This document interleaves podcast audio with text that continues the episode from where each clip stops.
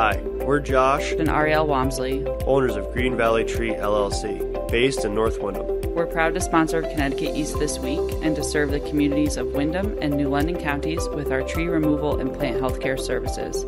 Visit our website at greenvalleytreeworks.com for a full list of our services or give us a call on 860 234 4041. We look forward to hearing from you.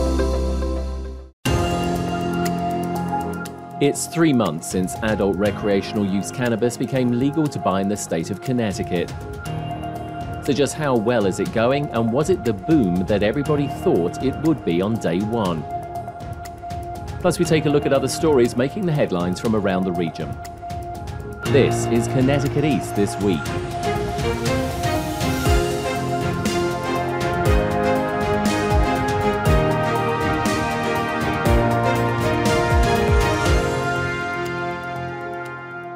Hello, I'm Brian Scott Smith. On January 10, 2023, adults in Connecticut over the age of 21 were able to legally buy cannabis for the first time in the state for recreational use. It brought the state in line with neighboring states that have had adult use sales for a number of years in some circumstances. The decision to allow adult use cannabis sales and who can and cannot sell it has not been without controversy, with the Social Equity Council having been set up in the state to try and make sure that communities previously affected by illegal cannabis situations were not put at further disadvantage but were able to capitalize on this new industry. To kick off the adult use sales in the state, the existing medical marijuana dispensaries applied for hybrid licenses and became the first to sell to the adult use market. So, three months months on and how is it going? I caught up with the Botanist Cannabis Dispensary in Montville, one of only two dispensaries in eastern Connecticut currently selling to the new adult market, and spoke with Ben Tinsley, the Vice President of Operations for New England from the parent company, about how things are shaping up.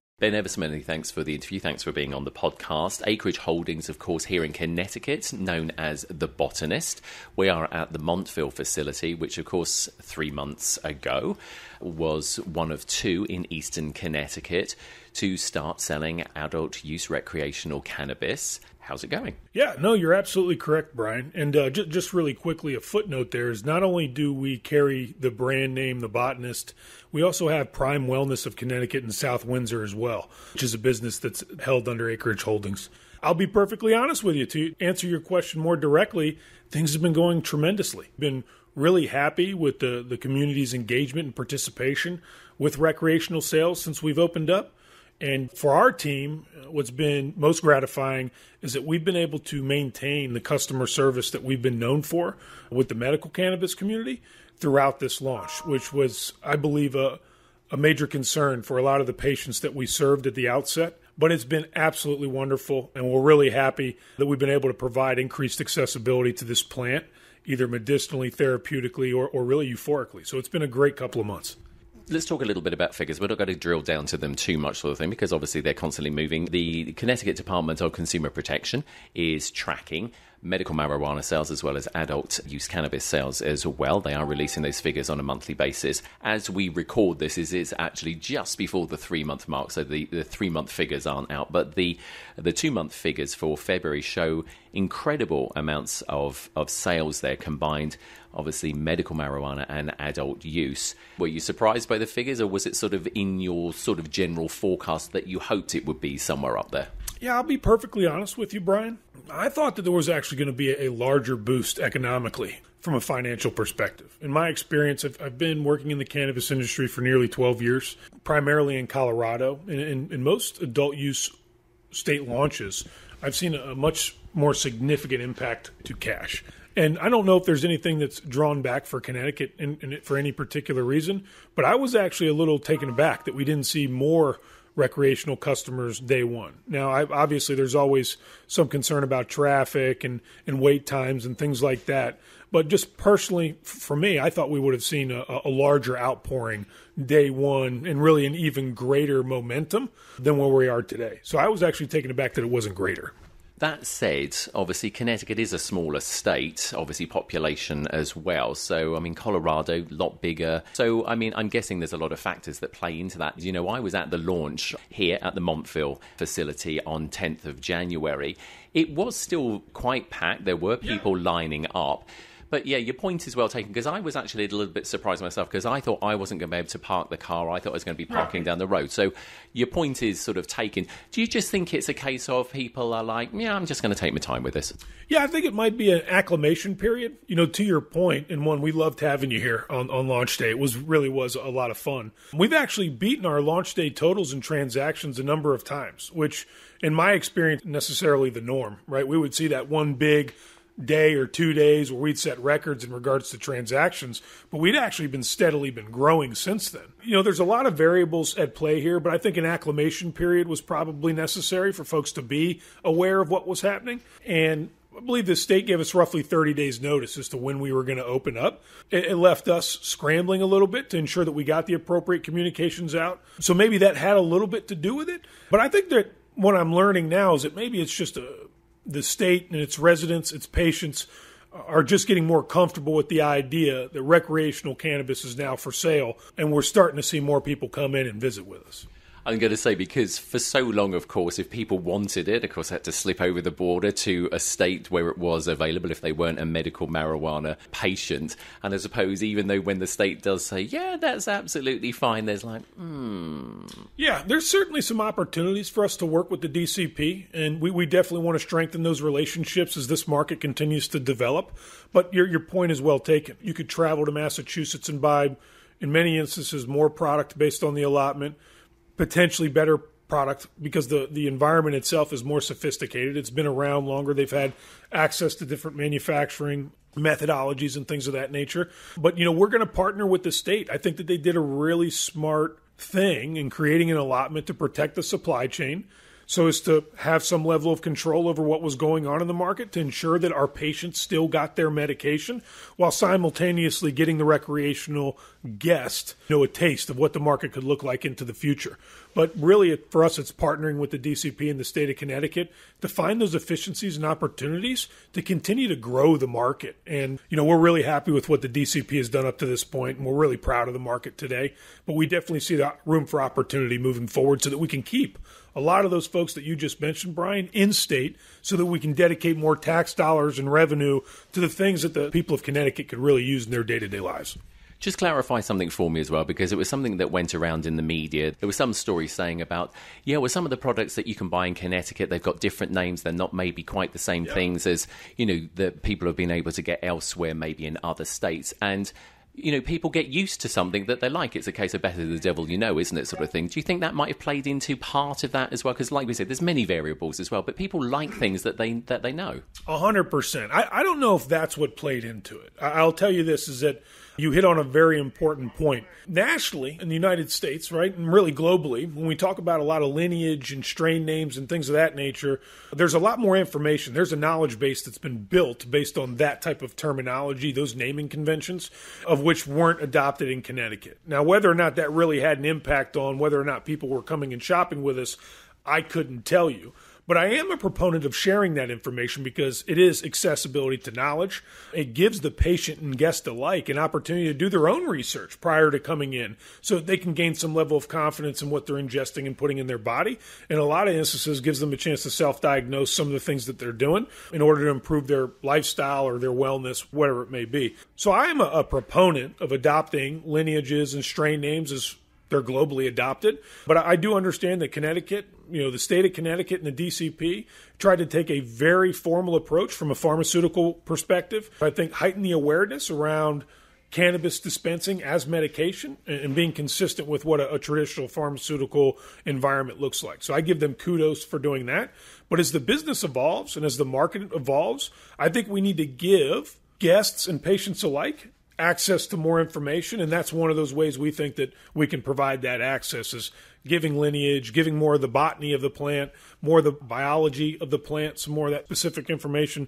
So i wouldn't say it necessarily deterred us from sales but i do think it's an opportunity to improve the experience for those folks that are shopping in the state of connecticut Let's talk about medical marijuana because, of course, initially that's what you were a medical marijuana dispensary. You still are a medical. I want to I want to make sure we're really clear about that. We are still primarily a medical marijuana facility. We have always prioritized our patients. We understand how important this medication is to somebody who can barely get out of bed in the morning or somebody that is struggling through cancer treatments. We are here for our patients. We're very excited to be able to provide accessibility to guests, but I do want to reiterate we do pride ourselves in being the premier medical cannabis dispensary in the state of Connecticut. We were recently named that by uh, NECAN, and we stand by that. We, we live and breathe it every day. So I don't mean to cut you off, Brian, but we definitely are the number one provider of medical cannabis in this state, and we plan to do that into the future as well. The other point I was going to make is I believe it's called a hybrid because obviously yeah. now you sell for adult recreational use. But talk to us a little bit about the medical marijuana side because I'm guessing you've seen maybe a little bit of a tail off of some of the medical marijuana patients because there is like a bit of a licensing payment thing, you know, for that. And of course now it's a case of well, you know, it's legal to buy it. Have you seen this like a little bit of a shift in some of those people going, hey, well, you know, this maybe fits my lifestyle that I don't necessarily have to come to your store the hours that you're open for medical marijuana because obviously there's certain things. Talk to us a little bit about that, if you would. Yeah, that's a great question, and I'd actually say it's going the opposite direction for us. One thing I want to clarify for you, Brian, is that the botanist up until this point, I think in the last 18 months, we, we've largely taken care of medical patient license renewals and applications. So we provide four by $25 off discount for coming in and shopping with us, which essentially puts that $100 fee back into your pocket. So we try to make it as easy as possible. Again, accessibility for us is number one, it's king. Back to your other question, is that we've actually seen a different swing, albeit the larger population of medical marijuana card holders has dropped in the state, we've actually seen our patient numbers go up here at the facility. I think there's a number of reasons for that. First and foremost, I think we are the best operation and the best customer experience you can have in the state of Connecticut. I'm unsure of what our competitors are doing every single day, but I think we were able to prove to patients that we are consistent in what we promised and that we are prioritizing, trying to get you to the front of the line and ensuring that we can hold as much product and as much medication as possible so that when you can get in, you get exactly what you're looking for.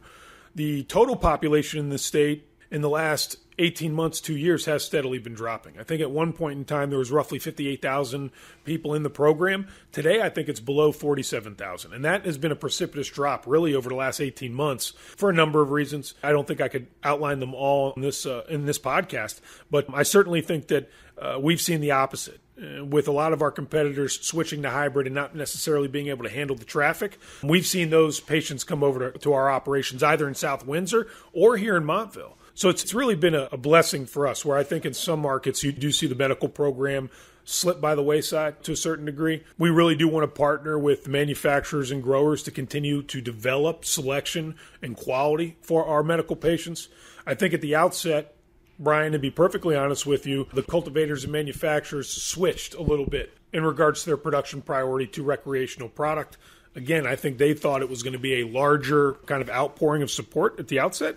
But over time, we want to continue to work with them to bring back some of the products that may have come off our menus for a little bit and, and suggest and help them innovate their next product line for patients. One thing I want to put to you, of course, I believe it was nine medical marijuana dispensaries basically kicked everything off on the 10th of January. The medical marijuana dispensaries that basically did kick off the whole yeah. thing. Competition is going to come. You know that. We all know that.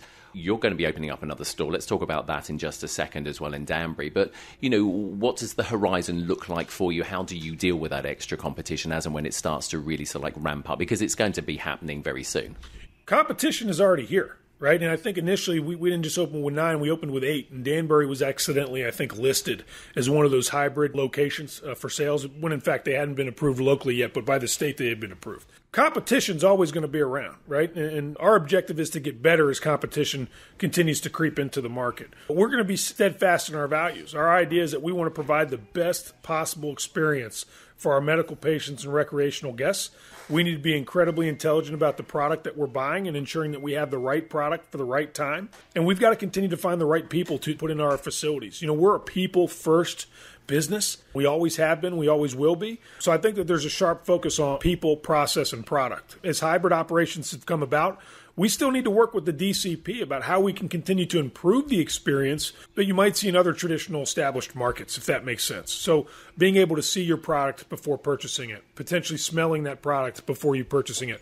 Those are the things that are really going to give the experience its competitive advantages, right? How you can create that one-off experience when you walk into our facility that you know exactly what you're buying and the effect it's going to create and knowing that we're here to help you. So I don't know if a whole lot's going to change other than we're going to continue to work with the DCP to figure out how we can continue to improve the customer journey so that we can set ourselves apart from that perspective and become one of the best retailers, if not the number one retailer in the state of Connecticut. Talk to us a little bit about your Danbury store because, as you said, you alluded to it earlier. It was accidentally listed as one of the nine medical marijuana dispensaries, you know, back in January. It will be opening soon. You know, even as big an operation as you are, like you said, it takes a lot of effort to make these things happen. I mean, you can't just open up a store overnight. Talk to us about how that's going. Yeah. Oh, the the work in Danbury is going exquisitely. I don't I don't even know if that's the right word. Exquisitely. It's been tremendous working with Danbury in the state of Connecticut. As it relates to Danbury, we're actually behind schedule due to our own fault. We were required to do some construction work prior to our medical license, which we didn't get done in a timely manner. And right now we're rectifying that. We're doing some curb work, we're installing some street signage to improve vehicular flow, but we expect that to be solved by the 15th of April. You know, so we'll be opening up hopefully, hopefully and fingers crossed here Brian, right around 420 so we can celebrate the grand opening of that facility with hybrid operations and use 420 as a means of getting that word out to everybody. So we're really hoping, right? I'm really hoping that that's an opportunity for us. But it really is an arduous process, right? You want to make sure that you, you dot every I and cross every T as it relates to your application, your site plan, your business plan, and you want to make sure that the city that you're working with, not just the state, but the community, is super familiar with what you're trying to accomplish and, and you stick to that plan. But again, the city of Danbury has been absolutely tremendous to work with. They have they have a wonderful zoning department. You know, it's on us to get the construction work done as quickly as possible. But Danbury is in a unique situation in that it doesn't necessarily have the same physical facility impediments that we have here in Montville, where our sales floor is a little bit smaller, our parking lot's not as big. Whereas Danbury, we've got roughly 4,200 square feet of sales floor space with nine registers, and it really is a beautiful dispensary. It's a tremendous place to come in and buy cannabis. So we're, we're really looking forward to the launch. We're hoping between the 15th and the 20th of April will be our sweet spot. And we'll also be going to extended hours there as well. So in Montville, because of the influx of customers and patients, we've actually extended our hours and added another day so that we can create an experience that doesn't feel rushed. You can get here after work in a timely manner. And we plan on adopting that exact same playbook in Danbury once we open up. One of the things uh, I know about you as well, and I don't know if any of the other sort of like uh, marijuana dispensaries do it, but you used technology very much to your advantage so that people can effectively purchase and then come and pick it up. So it's sort of like that clearly helps you know the general flow of things. Was that important, the technology aspect? Oh, it's super important, and I, I think it, it's uh, it's highlighted by the idea that we can't do a whole lot with product, Brian, inside the store. So you know, traditionally, especially where I come from, you and I could sit down and I could show you the product that you're going to buy, right? I can allow you to smell it. We can really have a different type of conversation. In the state of Connecticut today, we, we don't have those same luxuries.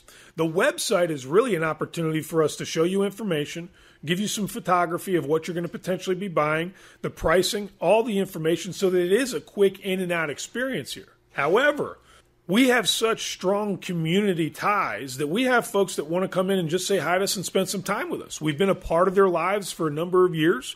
We don't necessarily want them to hop online. We want them to maintain those relationships with our technicians, with our pharmacists, and with our dispensary associates because that's what this is about. It's a people business. It's about the people that we employ and those folks that we can help. And albeit technology is very useful, I think you and I could argue technology is very useful in our everyday lives, but there's some things that we would like to do, you know, a little bit slower and a little bit more methodically without the use of technology. So we cater to both of those audiences. We know folks want to get in and out, don't want to spend a whole bunch of time here, but we also recognize that we do have long term relationships. We have people that have been shopping with us for years. You know, when, you're having a one on one conversation and and you've been getting your medication and your regimen from a specific person, there's real trust there, right? Especially if it's had a, a significant impact on your life. I'm really happy and proud to say that the, the team at the Botanist, from start to finish, have had an impact on people's lives, and I don't want to take that away from anybody. Everybody deserves the right to come in, have a conversation, talk about the kids, how are the dogs doing, so on and so forth. So it helps us in both ways, right? We can get you in within two and a half minutes if you put your order in online. But if you want to spend 10 or 15 minutes catching up with a pharmacist or technician that you've known for five years, six years, we want you to feel comfortable doing that too. So it's great, but you know, brick and mortar, shaking hands, making eye contact, there's no substitute for things like that. But certainly technology, our e-commerce platform, being able to shop online is, is, tremendously helpful for a lot of people, and it certainly can get you in and out of the facility a, a lot faster. Question I want to put to you: first-time users, when they come here, we get all sorts of perceptions about things, you know, rightly or wrongly, because of information we hear from people or, or, we read. Are they surprised at what the dispensary looks like? Because, you know, when you think back and you talk about cannabis and it's like people think all sorts of seedy things about it, but you come to these facilities, they are ultra modern do you still get surprised by people? Do people go, "Oh wow, I didn't think it would look like this"? I think less less more now than ever, right? Because people have been exposed and have seen pictures or videos of things online. And really, what the, the industry has been trying to do over time is normalize, right? Is we want to create an environment where you're comfortable so you don't have to go into somebody's seedy basement where there's no lights and it feels very illegal. And that's not what we're trying to do here. We're trying to create an environment that's one, warm, two, welcoming, and three, you can have some fun in, right? And you can feel safe. I think that's the most important thing. And a lot of the stuff that you see operators doing is trying to create those spaces and separate themselves from the competition. We've talked about this now several times. Is it really is about the experience, right? It really is. A lot of us are selling the same flour, we're selling the same vaporized products. A lot of us have the same edibles, but it's the people and the experience that really separates your time with us versus a competitor. And that's really what we're trying to achieve. You know, some stores are more modern than the others, right? I think some are still kind of stuck in some of that seedy basement type back door dealings type situations. But the goal is to create a safe and warm and welcoming environment so you don't feel like there's a stigma around this product and that it can be something that's a part of your normal everyday because that's what this really is. It should be a part of your normal everyday routine and wellness program. As we said, we're here at the Montville branch of The Botanist, and here in Montville recently, it was announced that the town will place a moratorium on any further cannabis places opening up, I think for about six months, and then they will review that. Clearly, that's good news for The Botanist, uh, because obviously, uh, you know, that stops any competition at the moment. But then that said, you know, what does that actually mean for, for people at the end of the day? Because, yeah, they can come to The Botanist, but you know, if other towns do a similar thing, then people are going to have to travel again, and maybe they may have you know transit problems and mobility. Talk to us a little bit about that because, like I said, yeah, it's great for you, but is it great for the customer at the end of the day? Yeah, it's a great question, right? I'll agree with you. It's good for us, for sure, being the only shop in town. That doesn't mean that we aren't welcoming competition, but I really do think it's a mechanism for the city to make sure that they're doing the right thing and evaluating a new, let's say, variable in their environment, right? They really want to make sure that this makes sense for the city, that there's no negative effects that come from it. You know, so I really applaud Montville for making that that decision so they can really take in consideration the interests of the community and that maybe we don't need another one in Montville. Maybe one can satisfy, and if we meet certain service level expectations and we're providing the appropriate product, we may not need to open up another shop. But we're not against other shops opening up. We think competition is good. We think it's going to force the market to become more innovative, create better experiences. And at the end of the day, that's what we're all after. Maybe in the interim, it may seem as though we are trying to limit accessibility, but I don't think that that's what the city is trying to do. I don't think that's what the state is trying to do. This is a new industry as we talk about recreational sales. I think what, what the state, what the city, what a number of other other places in the country have done is put moratoriums in place so that they can effectively evaluate how these affect their communities and environments and then make decisions after that that, that are in the best interest of the folks that preside there. Ben Tinsley, it's been a pleasure talking to you. Thank you for your time. And Brian, always good to see you, buddy. Since recording my interview with Ben, the Connecticut Department of Consumer Protection, who monitor both medical and adult use cannabis sales in the state, released the combined sales figures for March showing a total of 22 million in sales for that month, up from 18.4 million dollars in February, showing a slow but steady increase in cannabis sales in the state. A spokesperson for the department said they do not make revenue projections or set sales expectations and therefore couldn't answer our questions as to whether they thought the numbers so far were either good or bad.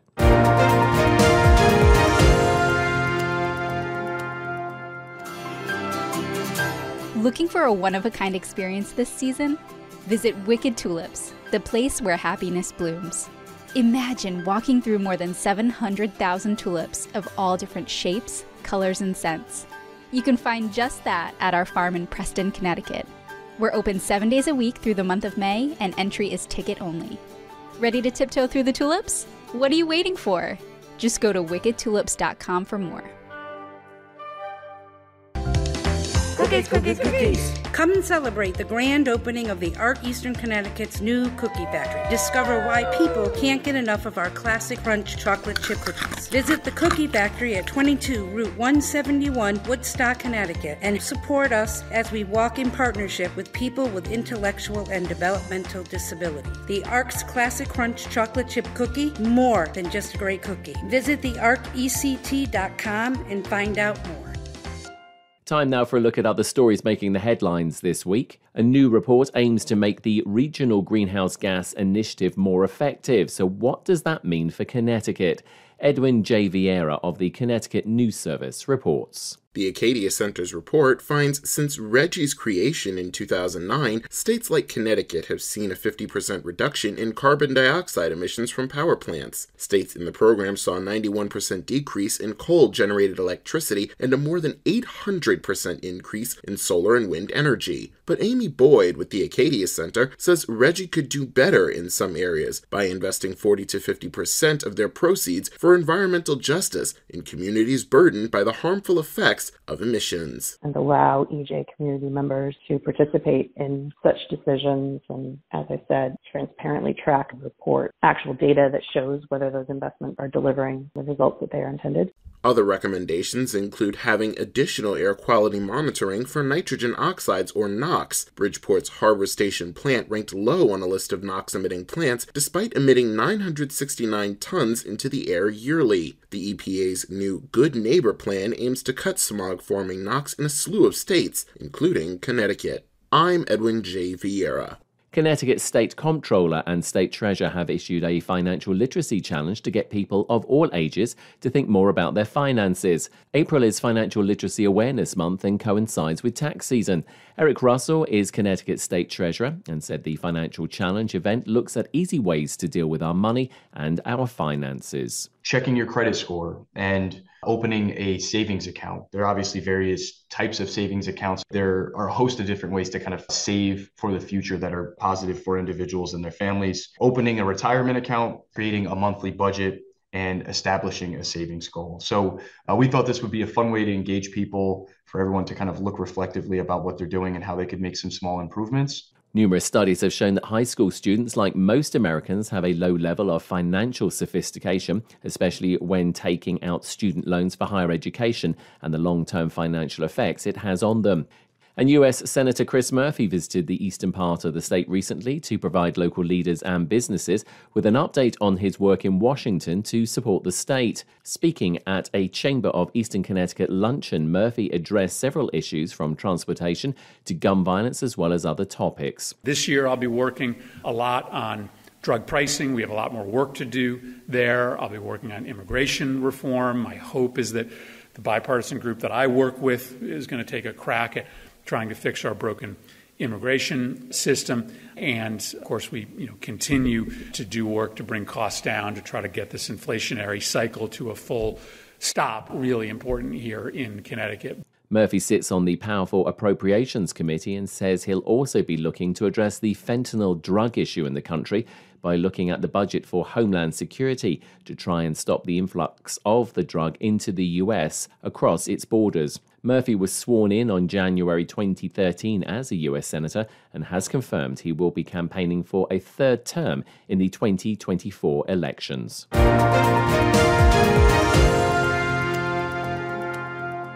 That's all from us for this edition. Do send us your questions and story ideas to the show via our website at connecticut east.com or Facebook or Twitter at Connecticut East and on Instagram at Connecticut East This Week.